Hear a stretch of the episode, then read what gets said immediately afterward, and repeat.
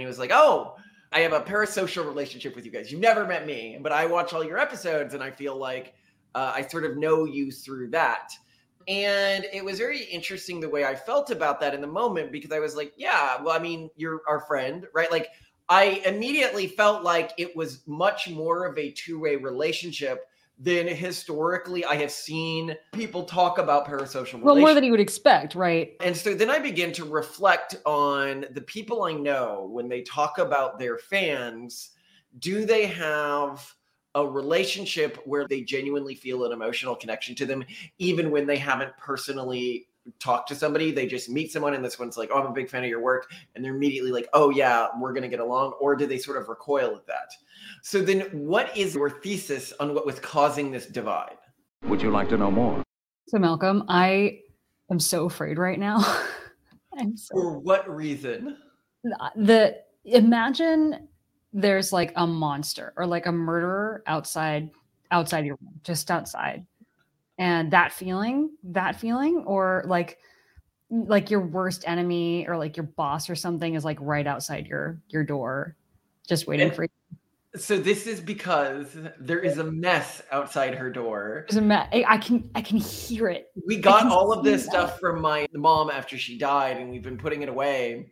And Simone just always reacts this way to messes, where it's this existential sort of constant hatred and dread. By the way, Simone, speaking of messes, I and, and I get added. The longer we're in a relationship, I get new little uh, tasks I have to do. So I took a shower before this podcast, and now I have to squeegee the walls of the shower after I do it.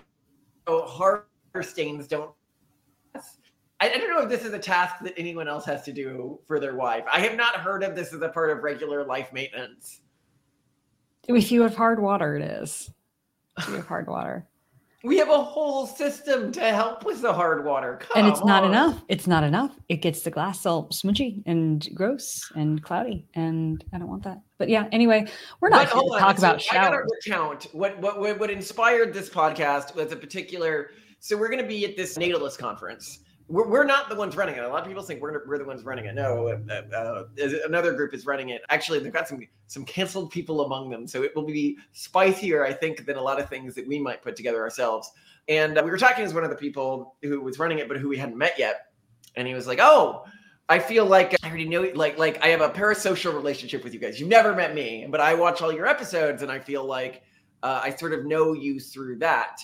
And it was very interesting the way I felt about that in the moment because I was like, yeah, well, I mean, you're our friend, right? Like, I immediately felt like it was much more of a two way relationship than historically I have seen people talk about parasocial Well, more than you would expect, right? Like when, yeah, when someone says like we feel like we have a parasocial relationship with you, we're like, oh, so like one, you don't hate us for our views. Two, like we're on the same page with some weird ideas. Like we've we've sort of yeah, but I, some. what I want to get into here, Simone, Mhm. is why because then I started thinking about, you know, Simone and I, I, I guess with guests we've had on and stuff like that, people can tell that we hang out in circles with lots of really high profile online celebrities and and and also IRL celebrities. And so then I begin to reflect on the people I know when they talk about their fans, do they have a relationship where like they really like the relationship they have with their their their fans? Like they they genuinely feel an emotional connection to them even when they haven't personally talked to somebody. They just meet someone and this one's like oh i'm a big fan of your work and they're immediately like oh yeah we're going to get along or do they sort of recoil at that? And when we started doing this simone you came up with like a really good heuristic for the group that would be like yes i get along really well so so we can we can begin to lay this out so i think people who get along like who seem to think very fondly of their fans are people like razib khan and then when we think about our friends who are celebrities who have the most antagonism to our fa- their fans, who are like obviously we couldn't say names because of that, but they're generally like pop celebrities, I guess I'd say, like people who are really famous but was a really really wide audience. Well, a wider, more mainstream audience, I would say. Yeah, So the the people we know who are niche celebrities tend to be much more in sync with their fans and if someone doesn't if they've never spoken with someone but someone knows their work and really gets it like they typically get on pretty well Yeah. So then what is it that you your your thesis on what was causing this divide? Yeah, I think that that niche celebrities are much more likely to be genuinely themselves, and that's why one they're Mm-hmm. they're still niche. Like I think that when you get to a certain level of mainstream appeal, you you aren't exactly allowed to be yourself anymore. Like you have to. I I- true. I so I- I'm, I'm going to push back on that, but let me you know make my point Okay, is, is that you're not allowed. You you basically have to like appeal to more mainstream tastes and views kind of like politicians being forced to go toward the center to get more electorate when they're running for office.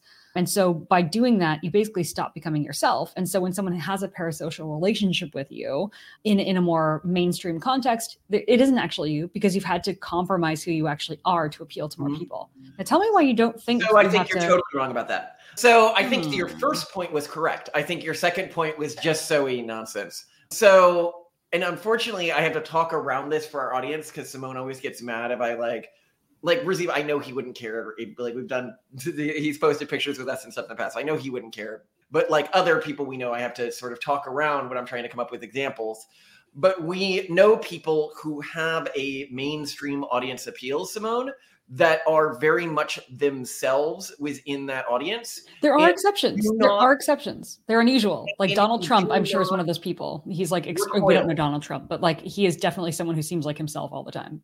Right. And and he is someone who when people go up and they're like, I am a fan of your work, you can even see it in his eyes. He may not know that person, but they light up and he feels a genuine sense of kinship with the individual. Agree. a- Agree. Because he is publicly who he really is. But I would say that is a minority, a vast well, minority of mainstream actually, now I'm going to point point out a different thing that you might not be thinking about. Okay. We also know people who are niche online celebrities who hate their fans. I can think Really? of two examples off the top of my head. I- can't give names, Simone. I know you can't give names. angry at me. Yeah, I don't want to risk it in editing or something like that. I'm just going to say there are two examples that I know for a fact do not I like their fans their fans. and feel like uh, they they seem to get a little afraid when they meet people in public who are their fans. And both of them put on fake personalities. Okay, so Well- you just you just yeah. Well, okay, well, but okay, I would also say then at least the odds. So if you were looking at a sample of a hundred mainstream famous people, and you were looking at a sample of a hundred niche famous people, Here's where I you're making the mistake. Here's where you're making the mistake. You're thinking about historic celebrities. Going forwards, if you look at celebrities that rose to fame in the last 10 years, today, yeah, they're much more niche. But I also think that we're seeing the death of the mainstream celebrity. I, I don't think we're just going to see that many mainstream, like broad, broad for everyone celebrities anymore. The anymore. reason why you used to have this trend is the same thing that you learned when you went to the political consulting campaign. And they're like, well, the first thing you need to do is to delete all of your social media history so no one can ever find out anything weird or unusual or particular, you know, that you've ever said. Um, these people were catering to like the way that boy bands used to become famous and the way that, you know, any of these corporately engineered stars became famous.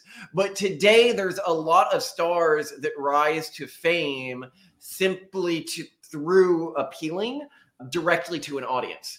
And Mhm. there's been different ways that people have done that. So one of the things that you pointed out to me, and this may help you better picture, so, you, you know, famous people who really don't like their fans, are like mommy bloggers, where they have to put on this veneer of being very Perfect and not stressed and together. perfect and And, not stressed and yeah like nothing's going on wrong in their life and that this causes them to have cognitive dissonance around their interactions with people who say that they like them and really interestingly when they meet someone probably the reason why the reaction is so viscerally negative with these individuals is the cognitive dissonance they experience with every individual who's like i really feel like i have a connection to you Hmm. is that they don't like that they are not the person that person has a connection to Mm, right, right, right. And yeah, yeah, I think a lot of when people get angry is when they pers- like per- at least for me, like mostly whenever you see me angry and you think it's at you, it's because I'm mad at myself.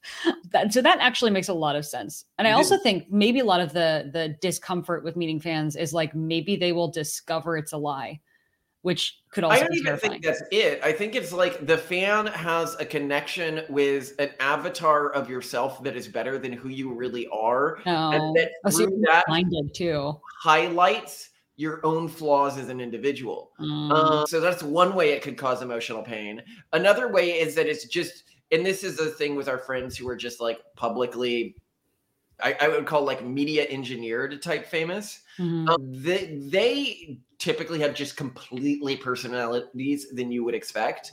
So when you uh, like, if you get to know like a, a generic, I'd say like let's say boy band celebrity or something like that, right? Their actual in-person personalities are often just like entirely different than what you would think from their public personality Hmm.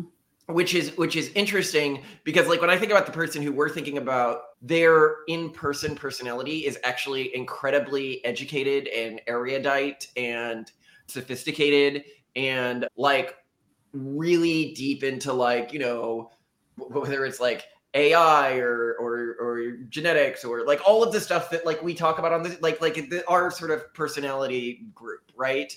And yet publicly they would be thought of as just like another ditzy celebrity and and i think that that would cause me a lot of pain if when i met someone and they were like i'm, I'm a huge fan of yours. I'm a huge like i feel like i already have a relationship with you. And the person that they had a relationship with opposite these other like mommy bloggers types where the person they have a relationship with is actually better than who they really are is hmm. actually so much less than what they really are.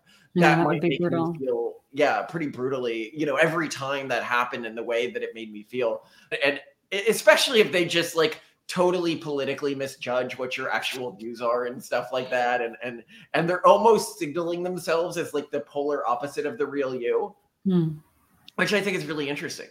But then the, the question is and this is an interesting question for you do you think we'll maintain this? Because you had the thesis that okay if you get big enough you eventually or your image begins to disconnect from who you really are.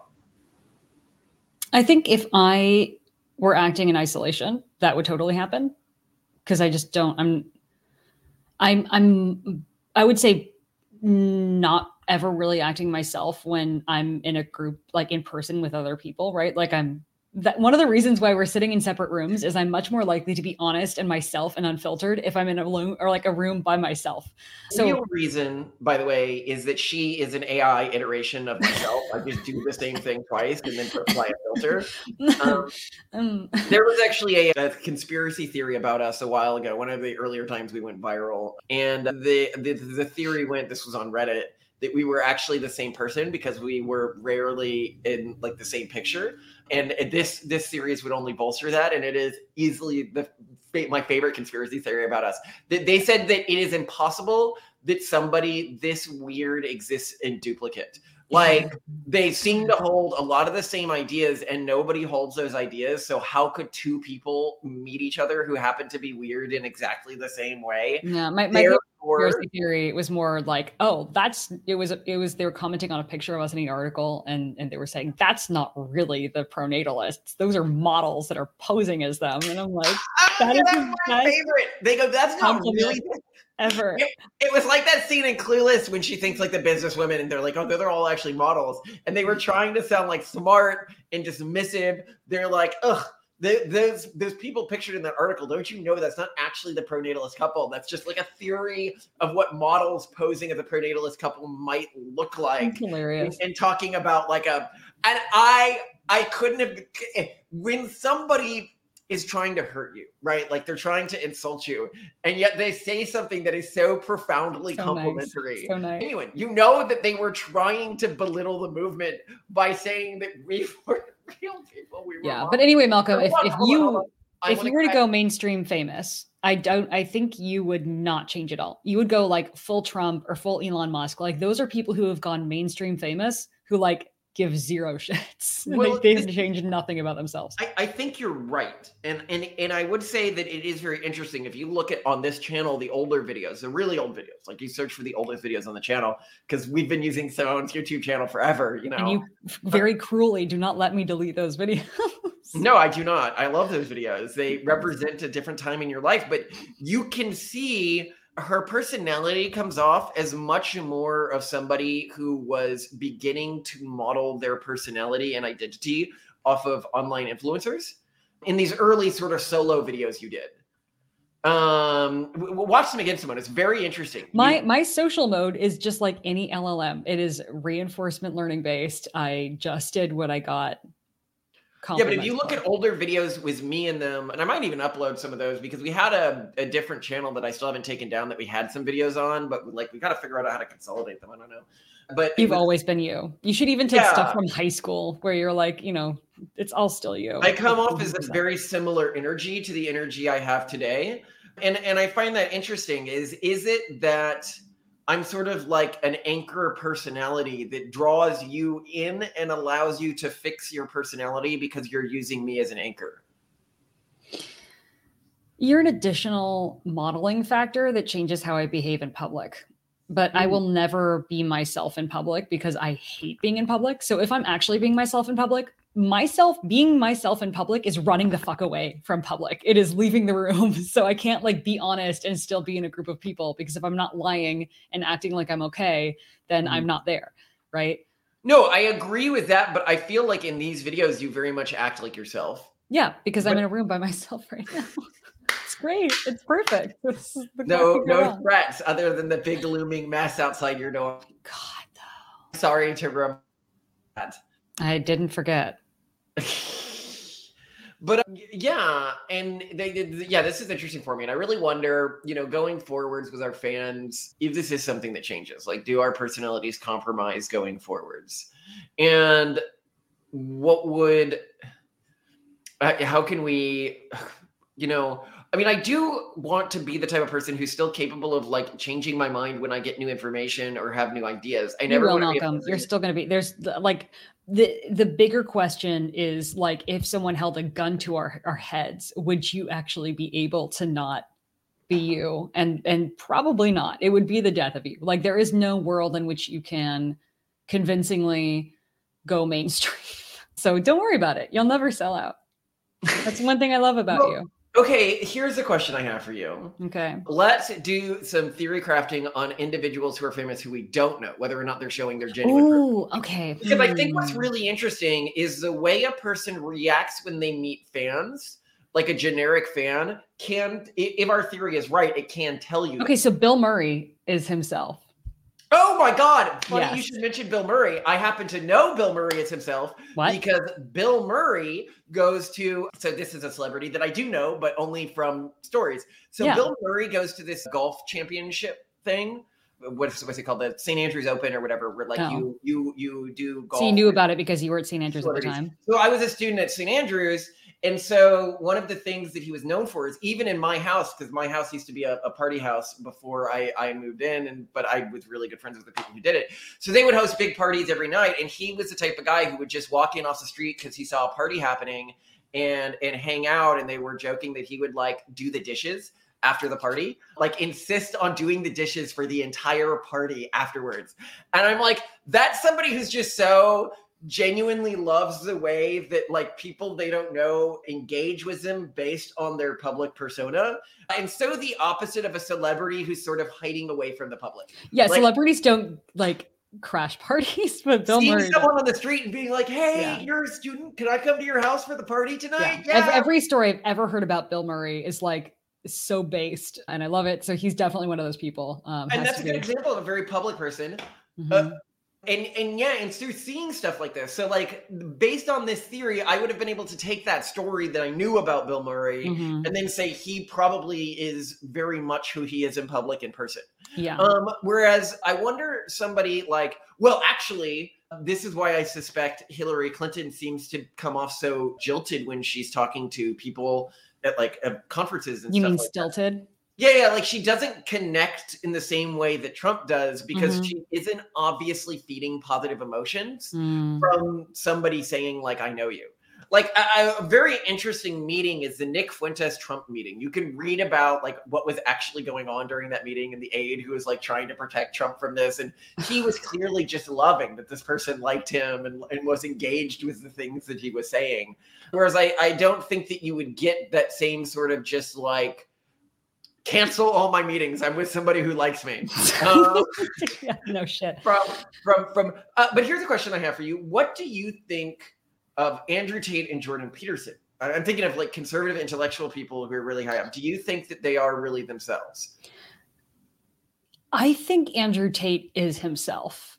I think they both are themselves. Yeah, well, I don't, I don't know about. Yeah, I mean, Jordan Peterson probably is. I, I don't know enough. Like, but when you look at the way that Andrew Tate set up his entire lifestyle, like that, that he lived with all his cam girls and stuff, like you don't do that. Like, if if you have a double life and you're hiding as, as like your real personality, you don't make your life your celebrity life. But Tate's celebrity life was his life, and he like fully, yeah, he's he is. Yeah, himself. so I'm actually arguing he's probably in an interesting scenario. So Hmm. I don't think anyone can 24 7 be who Andrew Tate pretends to be. I no man, I I legit think that you think he he's a human being capable of maintaining frame 24 7? Yes, because I think he he like it is it is his his reason for living. Like everything is about like I am so tough, and he wakes up in the morning and I am so tough, and like that. No, I, I really think like he lives for that more than fame, more than wealth or anything. It is it is that vision.